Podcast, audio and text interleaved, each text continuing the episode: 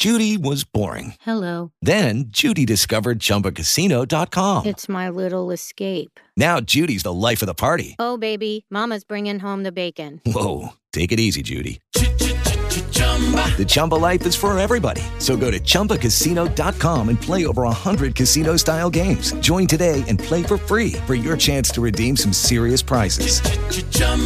Chumba Casino dot com. No purchase necessary. Void where prohibited by law. eighteen plus terms and conditions apply. See website for details. Where were you on nine eleven? As we mark twenty years since that tragic day, Q one oh four point three explores that question with nine eleven Stories, a podcast presented by Barasch and McGarry, lawyers for the nine eleven community.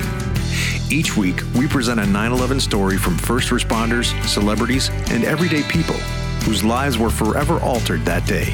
And now, here's your host, Shelly Sunstein. This is the nine eleven story of Jay Winnick, who co-founded nine eleven Day, a national day of service to honor all who served that day. Jay's younger brother, Glenn, was a partner at a law firm two blocks from the World Trade Center, but he also served as a volunteer firefighter and E M T in his hometown of Jericho. On nine eleven, forty-year-old Glenn collected his rescue gear and went into the South Tower to save lives, just like he did in the ninety-three World Trade Center bombing. But this time, Glenn did not survive. Well, my name is Jay Winnick. Um, I'm a public relations professional by trade, uh, but for most of the last nineteen years, I've also been working as the co-founder and executive vice president of a nonprofit called My Good Deed, which is the organization that first began and continues to lead the September eleventh National Day of Service and Remembrance.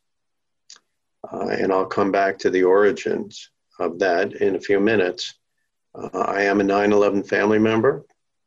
My brother Glenn Winnick uh, was three years my junior. Um, and we are uh, two of three brothers. Uh, my brother Jeff is the oldest of the three of us. We grew up on Long Island, and uh, on Long Island, Glenn was a volunteer firefighter and an E M T. Uh, for a time was commissioner of the Jericho Fire District. He was uh, a uh, an officer in his engine company for a time, and he was very committed to the firefighting practice and community.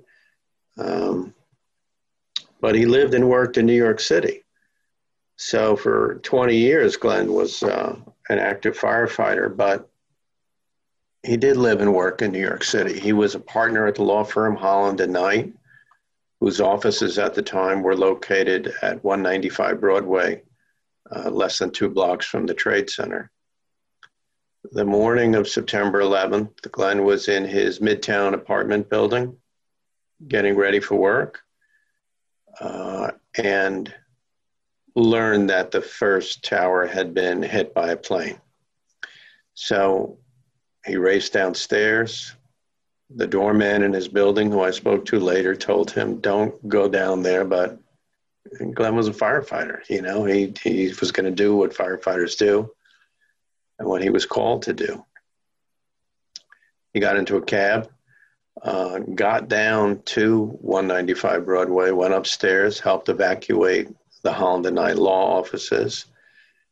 And then from some of the first responders on the scene, borrowed a first responder kit and headed west on foot the two blocks uh, up Day Street into the South Tower to save lives. Uh, in nineteen ninety-three, Glenn had responded also, given his training and proximity of his office to the Trade Center when the Trade Center was bombed then.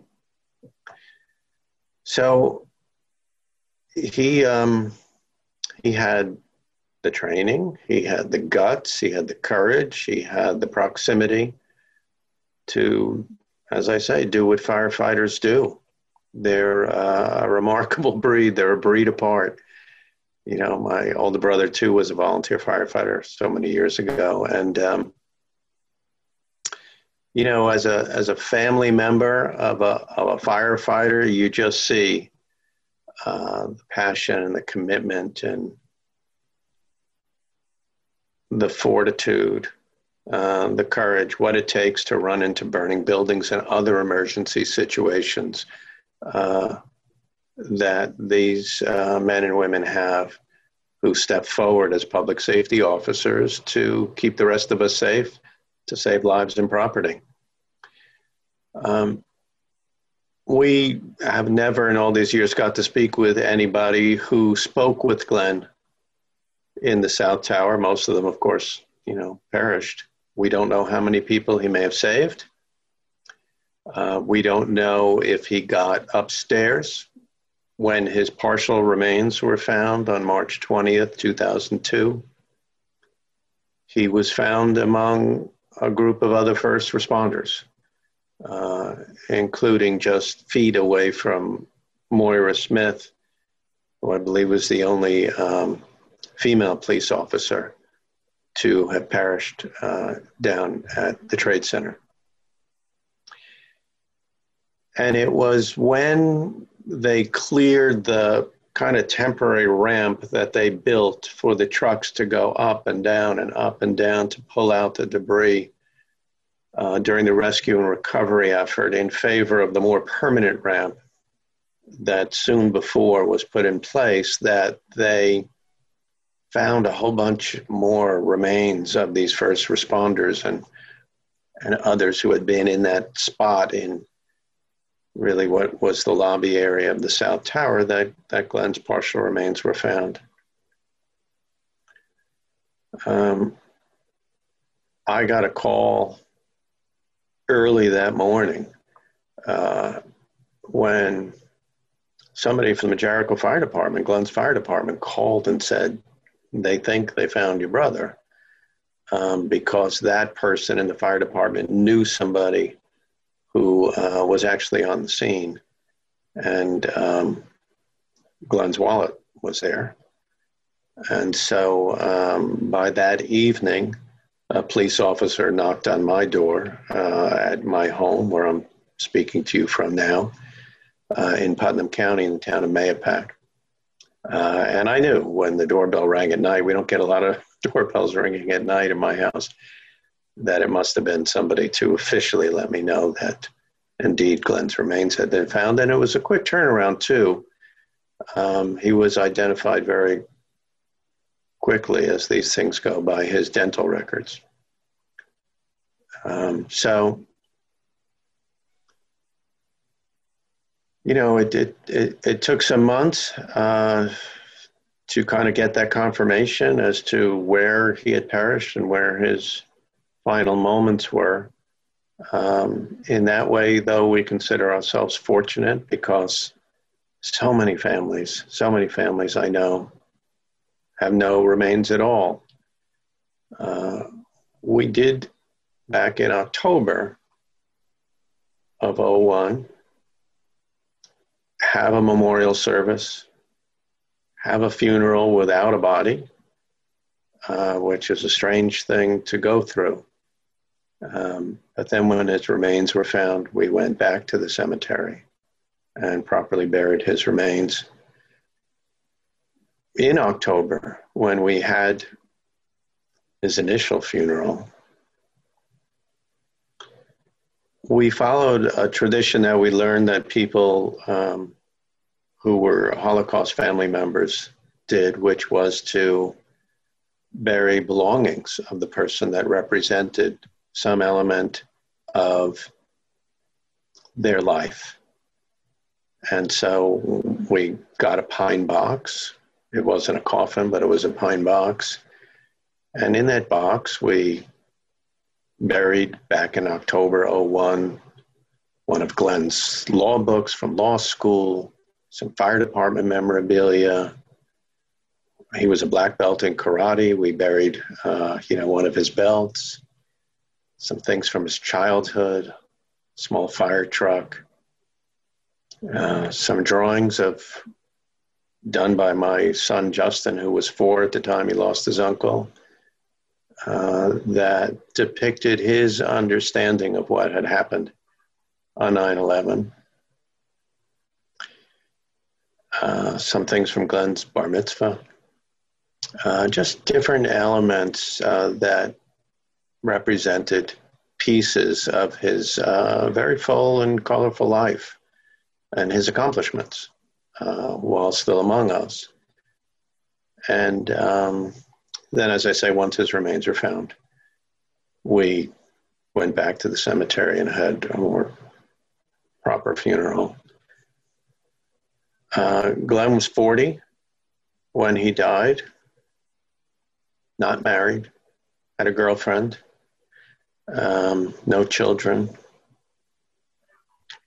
He would regularly go back to Long Island on weekends uh, to not only do his laundry at my parents' house, um, but also to um, run rescue missions and fight fires. Uh, at some point, when Glenn, Glenn became a partner at Holland and Knight, he had changed his sat- status in the fire department from an active duty member to associate member, um, meaning that in the last few years of his life, he actually wasn't running rescue missions and fighting fires. Uh, his responsibilities as a partner at the law firm really made it difficult for him to devote the time that he felt was appropriate to keep his active duty status. He was still a member of the department. He maintained some level of his uh, E M S credentials.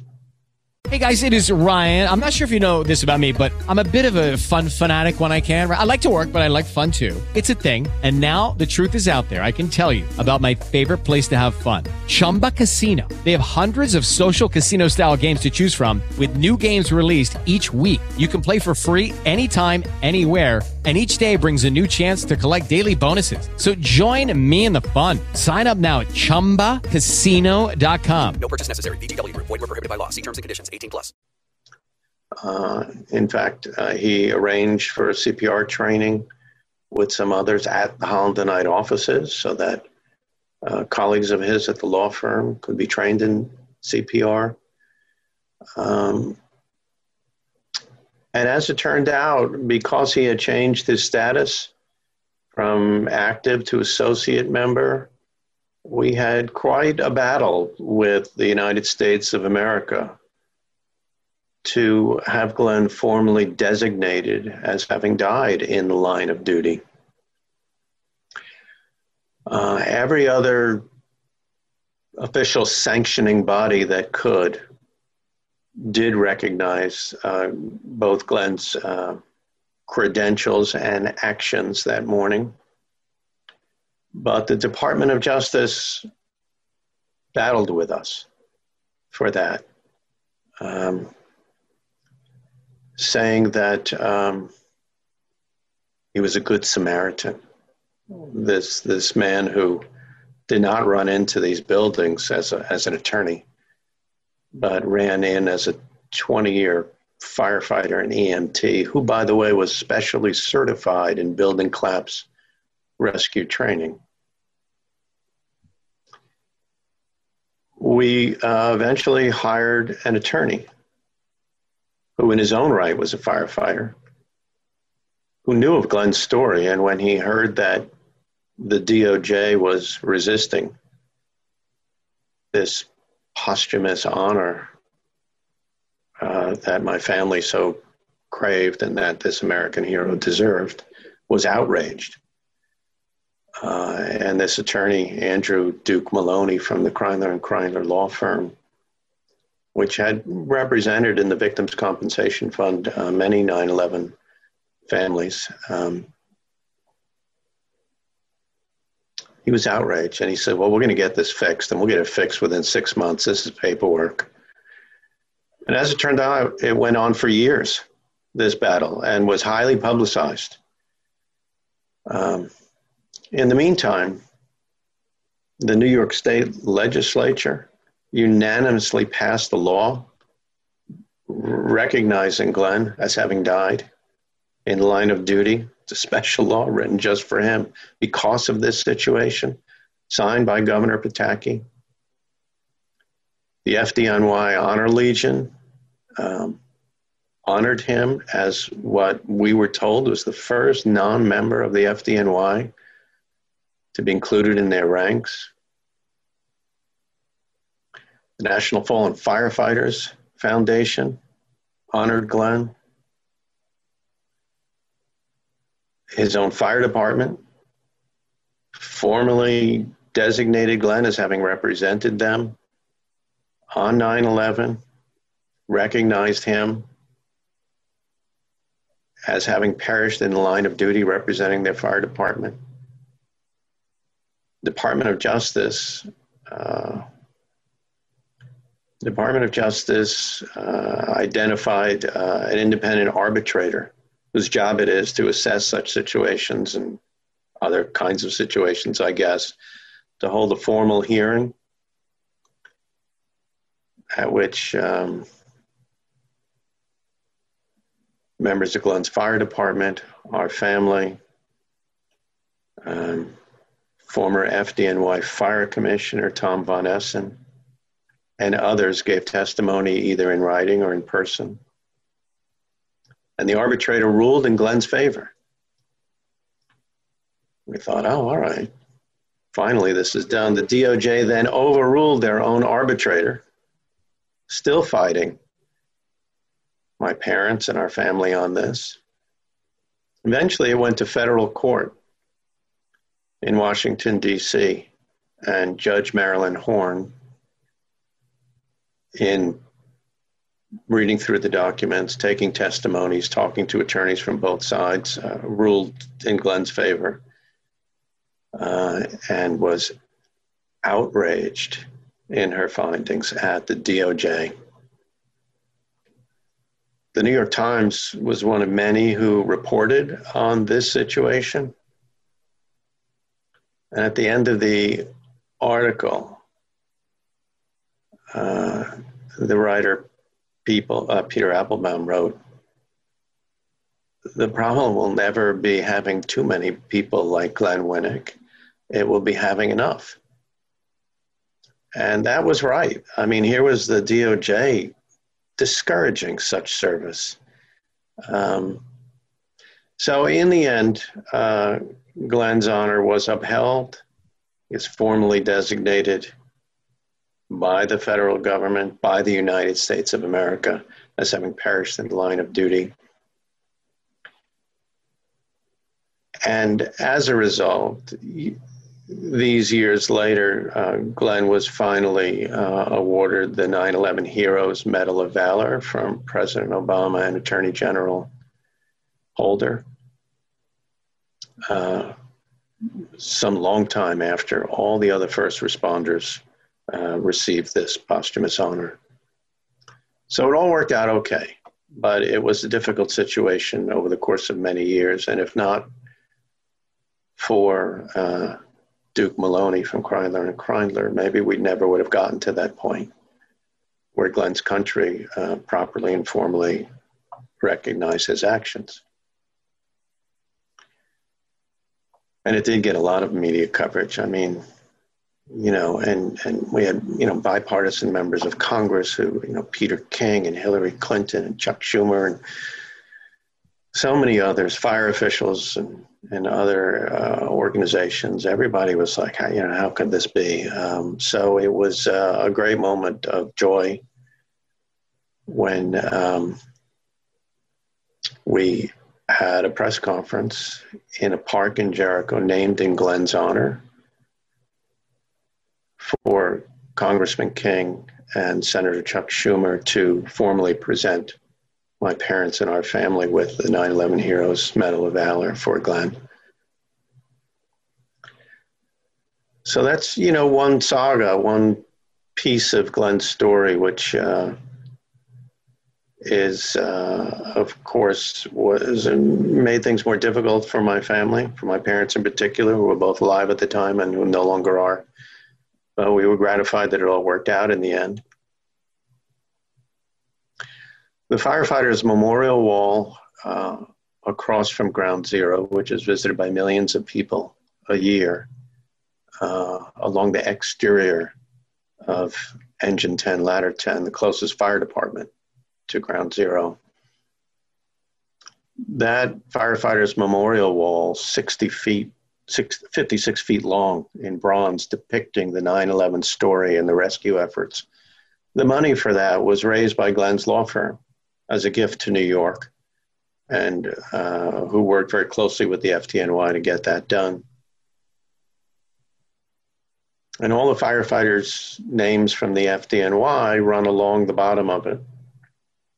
And it's, it's a beautiful piece of artwork. Adjacent to it is a special plaque uh, for Glenn, recognizing his actions, and the Holland and Knight Charitable Foundation, uh, which was so instrumental in making this happen. Uh, I was honored to speak at the unveiling ceremony for that firefighters' memorial wall. Uh, and it was a scene I'll never forget. You know, so many firefighters in uniform at the dedication, and members of the Holland and Knight family and so many others. It was, uh, it was an extraordinary time in New York, because that was unveiled well before the Memorial Plaza and Museum had opened. And it is the place where firefighter families go to pay their respects, so many of them, um, for their lost loved ones, so many of whom all got no remains back. So that's part of Glenn's story. Um, I'm very proud of him. He was uh, a great brother, a great friend. We were very close. And he lived his life and died in service to other people. And his actions that day and the actions of so many others helped inspire the nine eleven National Day of Service and Remembrance. Soon after nine eleven, I got a phone call from my good friend, David Payne.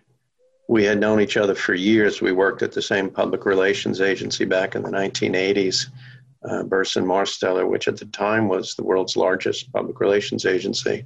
And we worked in the New York office, not on the same accounts, but we knew each other and had uh, shared friends and colleagues there. Uh, some years after, David moved to California and started his own business and his own family there. But we stayed in touch, and he had heard that Glenn had perished. Um, and David is a very creative uh, inspiring man.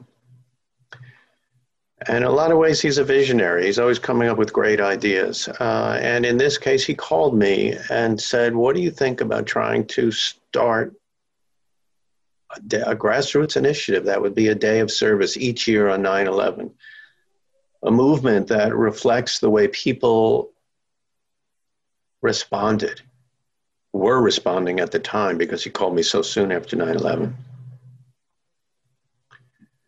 Putting aside their differences, anybody who was around at the time, and Shelly, I know you remember certainly, and so many of your listeners do, it was the most amazing time. As painful as those post nine eleven days and weeks were, people came together in ways that uh, I had never seen in my lifetime. With the Lucky Land Slots, you can get lucky just about anywhere. This is your captain speaking. Uh, we've got clear runway and the weather's fine, but we're just going to circle up here a while and uh, get lucky. No, no, nothing like that. It's just these cash prizes add up quick. So I suggest you sit back, keep your tray table upright, and start getting lucky. Play for free at Lucky Land Slots dot com. Are you feeling lucky? No purchase necessary. Void where prohibited by law. eighteen plus terms and conditions apply. See website for details. What if you could have a career where the opportunities are as vast as our nation, where it's not about mission statements, but a shared mission? At U S Customs and Border Protection, we go beyond to protect more than borders. From ship to shore, air to ground, cities to local communities, C B P agents and officers are keeping people safe. Join U S Customs and Border Protection and go beyond for something far greater than yourself. Learn more at c b p dot gov slash careers. It was so inspiring. You know, we all just focused on our common humanity Uh, we were all Americans. We weren't divided by politics. We weren't divided by money or geography or religion or sexual orientation or or any of the things that typically tend to divide us. We we were celebrating the great fabric that is this country, and everybody wanted to pitch in. And David's idea was let's let's try to establish a ritual in this country that each year on nine eleven tries to replicate that and take the day back from the terrorists, not have them define for future generations what people learn about nine eleven, that it wasn't just about the attacks, it was about the way good people of the world came together. I thought, you know, that's a pretty good idea. As I say, Glenn lived his life and died in service to other people. If I was going to get involved in something, maybe trying to establish a day where people are doing good deeds for other people in need uh, would be a great thing to be involved in. But I said to David, look, I, you know, this is still pretty raw for my family. Uh, I'm just trying to keep my parents afloat here, and we've got a lot to deal with. Why don't we talk about it again in a month or two? But I like the idea. And we did revisit it some weeks later. And I said, you know what? I'm all in. Let's try to get this done. But I can't speak and represent, speak on behalf of and represent the whole nine eleven community. And we need to know that the nine eleven community would feel comfortable with a movement that tried to establish nine eleven as a day of service, as a day of people doing good deeds in honor of those lost, those injured, and those who rose in service. So we set about to meet with the leaders of so many nine eleven organizations that had uh, cropped up in the early months, all working on very good causes, to get their feedback. Were we on the right road here? Was this something that they would be comfortable with? And uh, to a person, every one of them was in favor of this idea. Try to start a day of service. So at least we felt like, um, you know, we had the, the, the wind at our back, that we were going to be on the right track.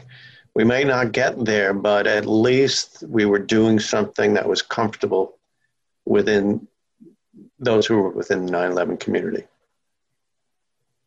So we set up a website and we did some initial research. People around the country, you know, would they be interested? Would they participate? Why would they participate? What do they understand about this? And, you know, just kept putting one foot in front of the other. Eventually we established uh, officially a, a, a nonprofit organization, which is still called My Good Deed. At the time, we called it One Day's Pay, but people misconstrued the concept. They thought we were trying to get people to donate money, one day's salary.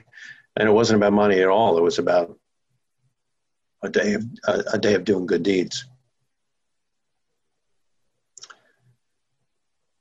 And so um, we just we just kept We just kept trying to get the word out.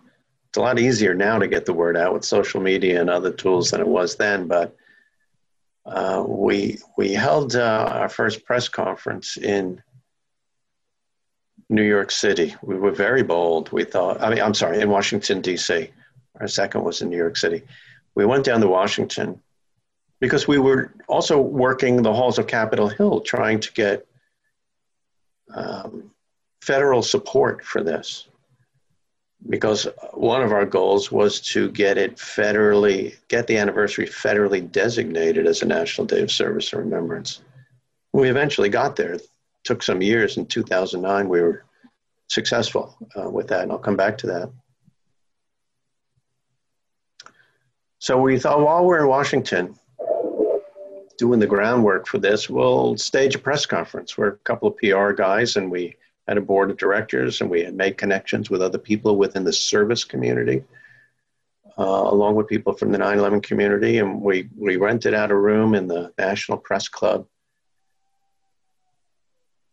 And we're like, you know, you never know at a press conference who's actually going to show up. So we went to uh, do a morning T V interview before the press conference. I forget which program. I think it was the Today Show. And we were running late, and we, we raced into the National Press Club, not knowing we can have any media there at all to, for this announcement that was so important to us and to others in the nine eleven community.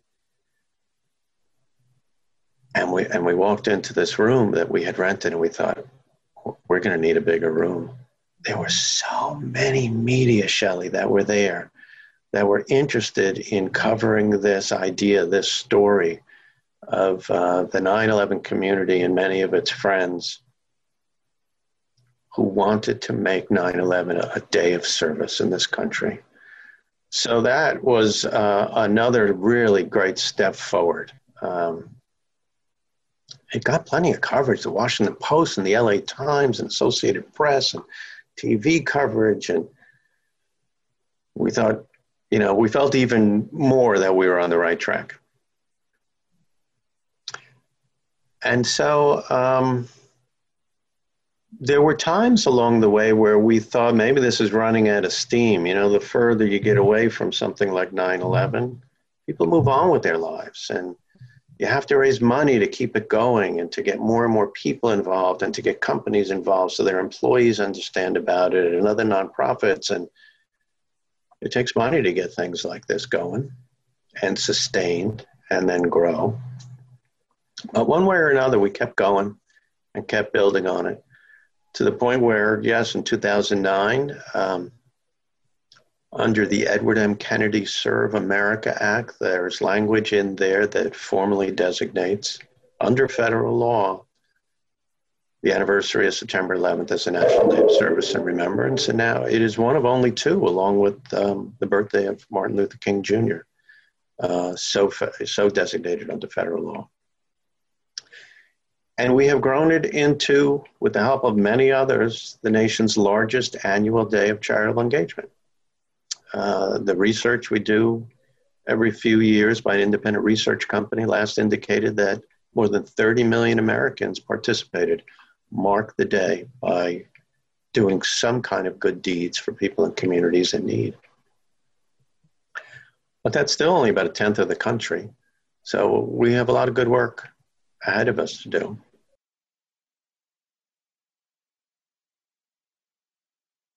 The morning of nine eleven, I was sitting pretty much right where I'm sitting right now, in my home office above uh, the garage at our house in Mayapack, New York. And uh, I got a phone call from a close friend who said, "Did you hear what happened in the city just now?" And I said, "No." And he said, "Turn on your T V." So I have a T V in the office, and I turned on the T V just in time to see the second plane hit.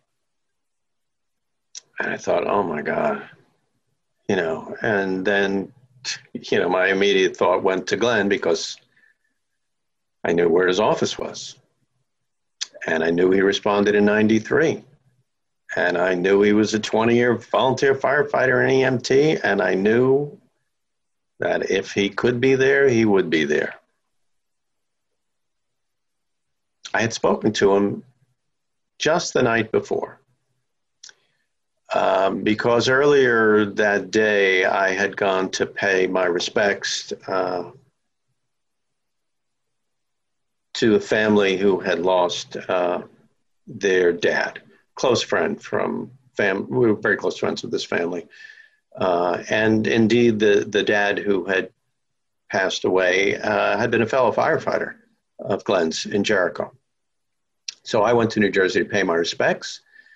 And Glenn and I spoke the night of September tenth to ask me how it went, because his plan was to go after work the next day on the eleventh. So I told him approximately where it was and who was there. And, you know, we just talked about things related to that. But that morning, the next morning, September eleventh, um, I, once I realized what was going on down at the Trade Center, of course, like so many other people, I started calling Glenn immediately. at his apartment, on his cell phone, in his office, and got nowhere with that. But I knew he knew how to handle himself, and he had, you know, responded to emergencies hundreds and hundreds of times before. But like everybody else in the country, I was glued to the T V, primarily C N N, and uh, watched as things unfolded. And then when the towers came down, my concern kicked into a much higher level, but still understanding that he was likely there and likely not about to call anybody back. But those hours passed, um, and I was speaking, you know, of course, with my parents and my brother and other relatives and friends, and, you know, people came to realize, well, he had to be down there because we would have otherwise heard from him. I wasn't able to reach anybody at his law firm. Uh, and, um, you know, by that evening, we were, we were pretty freaked out. Um, because we had thought, well, at this point, somebody would have heard from him. And then we started gathering the troops. You know, the next few days were about getting people to call around to hospitals, trying to find somebody who may have seen him or talked to him. Uh, everybody was holding out hope that, you know, okay, maybe, you know, their loved one got hit in the head and was just kind of wandering around or buried somewhere floors below the Trade Center. And, you know, there's retail down there and there's food and who knows, you know. Um, there was a great chance of survival, we thought, uh, for some people. There was reason to have hope.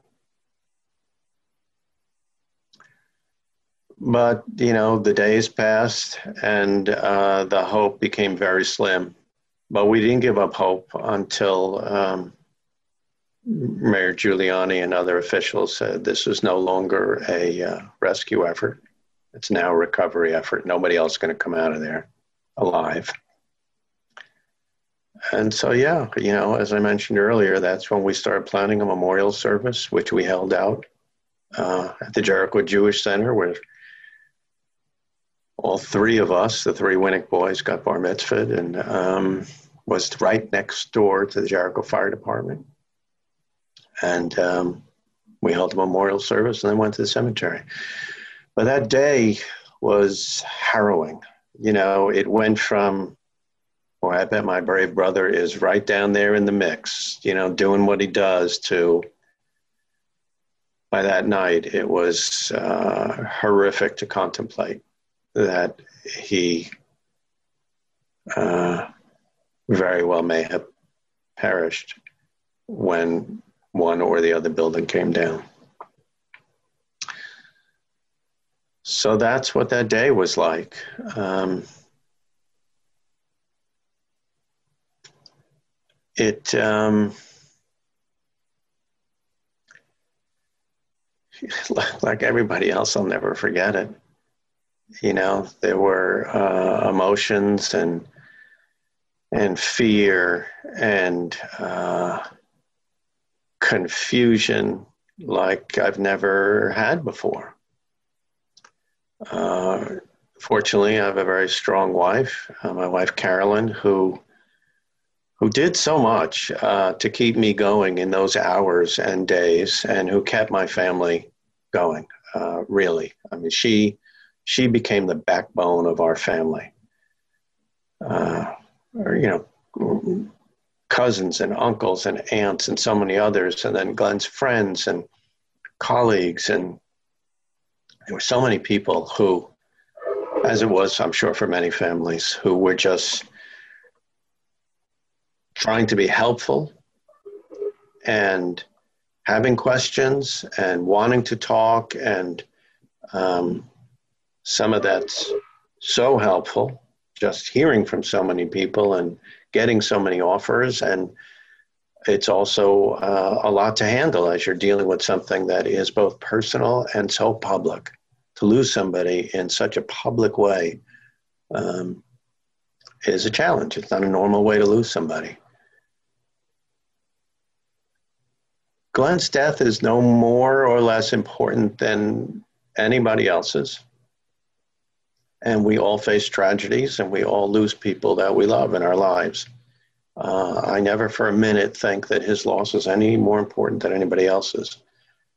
But as we know in the nine eleven community, to lose somebody like this as part of a mass murder, as part of a terrorist act, uh, it's something that uh, is so public, is it's a different way to lose somebody. There's no training for that.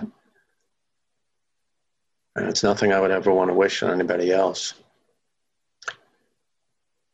For me, working on the nine eleven day uh, observance is therapeutic. Uh, it is the best thing I feel like I could do in Glenn's honor, to get people to do good deeds in in honor as a, and as a way to never forget. Uh, because that's the kind of person he was. I, I often tell people he would have been first in line for this kind of initiative. He was just a very giving, caring person. I will tell you that um, within a few days of nine eleven happening, because Glenn's law firm had to move out of their building. Their building was evacuated. And so suddenly, you know, where do they all go? What do they all do? Imagine the impact on so many businesses down there that suddenly didn't have an office to go to. And how do they communicate with each other? And how do they comfort each other? Uh, much less get back to doing the business of the company. But within a few days, I heard from both the managing partner of Glenn's law firm, Holland and Knight, um, Bill Honan, and then the managing partner of the whole firm, because they had many offices around the country, Bob Fagan, to tell me what they knew about Glenn's last steps and what they were going to do to help potentially find Glenn and to support our family. Um, and I didn't know either gentleman before. And they were so helpful to me and my family in keeping us going and giving us information that they were finding out. And as a law firm, they had a lot of uh, resources. Uh, investigative resources and resources with government officials and others. And so we had the benefit of their counsel and their strength um, to, to help keep us informed about this situation that was nothing but question marks. And so um, I became very close with many people in Glenn's law firm uh, over those recent years, and they continue to be uh, very important players in the nine eleven Day of Service. Uh, in their offices around the country, they volunteer on this day, and they pay tribute to Glenn and all the first responders and all those who rose in service. Uh, they, they work hard to keep his memory alive and to make sure that people never forget, uh, not only about Glenn, but about the events of nine eleven. So they're a really important part of Glenn's story. Just one last question. Do you view life and death differently now? I do. It's a good question. Um, I try to appreciate each day more. We all say we're going to do that, but the busyness of life, uh, I guess, uh, sometimes gets in the way of appreciating each day. But I, I do work hard at that, uh, too, um, because, you know, you never know. Nobody ever knows when their last day is going to be, whether you're a first responder or not, you know. Um, and so uh, we all like to think we're going to live to old age, but it doesn't always work out that way. So I do try to appreciate each day. I certainly, uh, even though, you know, both my brothers were firefighters, uh, since nine eleven, I have an extra appreciation for first responders at a different level than I had before. And I think as a nation, since nine eleven. We um, take them for granted less than we did before. Uh, you know, I think I think there's a tendency to not think so much about the important role of firefighters and police and E M Ts until you need one. I think nine eleven changed a lot of that. Uh, I do think it's shameful that first responders from nine eleven who were sick and suffering as a result of exposure at ground zero had to fight for so many years so hard to get the support that they needed, the financial support that they needed. Um, but a lot of progress, uh, as you know, has been made in that front finally. But Um, yeah, I think, you know, that's, that's the biggest life lesson, to try to appreciate each day, because you never know, you know, when that comes to an end. Um, you know, we have goals for the twentieth anniversary of nine eleven.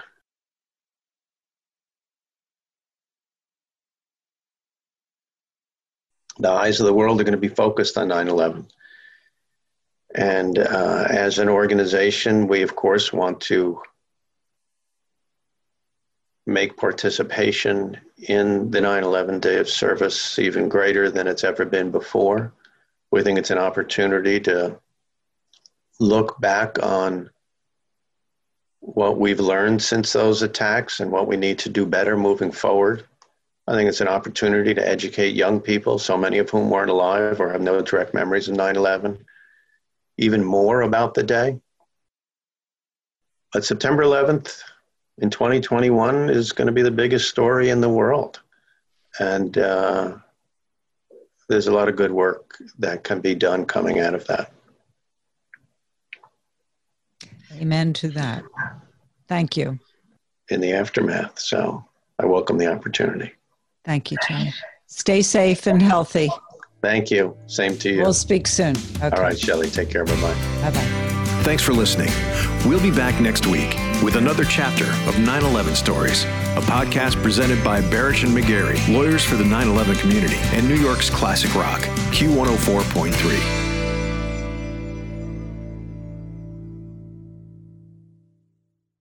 Lucky Land Slots, you can get lucky just about anywhere. Dearly beloved, we are gathered here today to... Has anyone seen the bride and groom?